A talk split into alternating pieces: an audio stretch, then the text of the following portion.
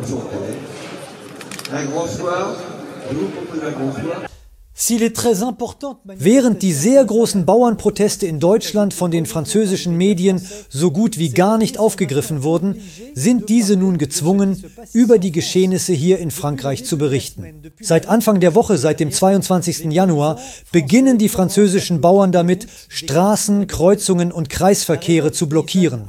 Der deutsche Bauernaufstand hat also tatsächlich den Dominoeffekt ausgelöst, den sowohl Europa als auch der französische Staat befürchtet hatten. Es ist jedoch keineswegs sicher, dass dieser Dominoeffekt aufhört, wie es sich zum Beispiel Emmanuel Macron wünscht. Heute gibt es weniger als 400.000 von ihnen. Seit Jahren demonstrieren die französischen Bauern regelmäßig, weil die Belastungen explodieren und die Einkommen immer weiter sinken. Aber sie protestieren auch und machen sich Sorgen, dass die Generationen nicht nachwachsen. Sie sind zusammengebrochen.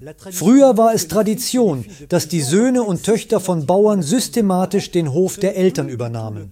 Das ist heute überhaupt nicht mehr der Fall, sodass sich die berechtigte Frage stellt, wer morgen die Verbraucher ernähren wird, Armel Joubert des Ouches, Nexus en France pour Oval Media.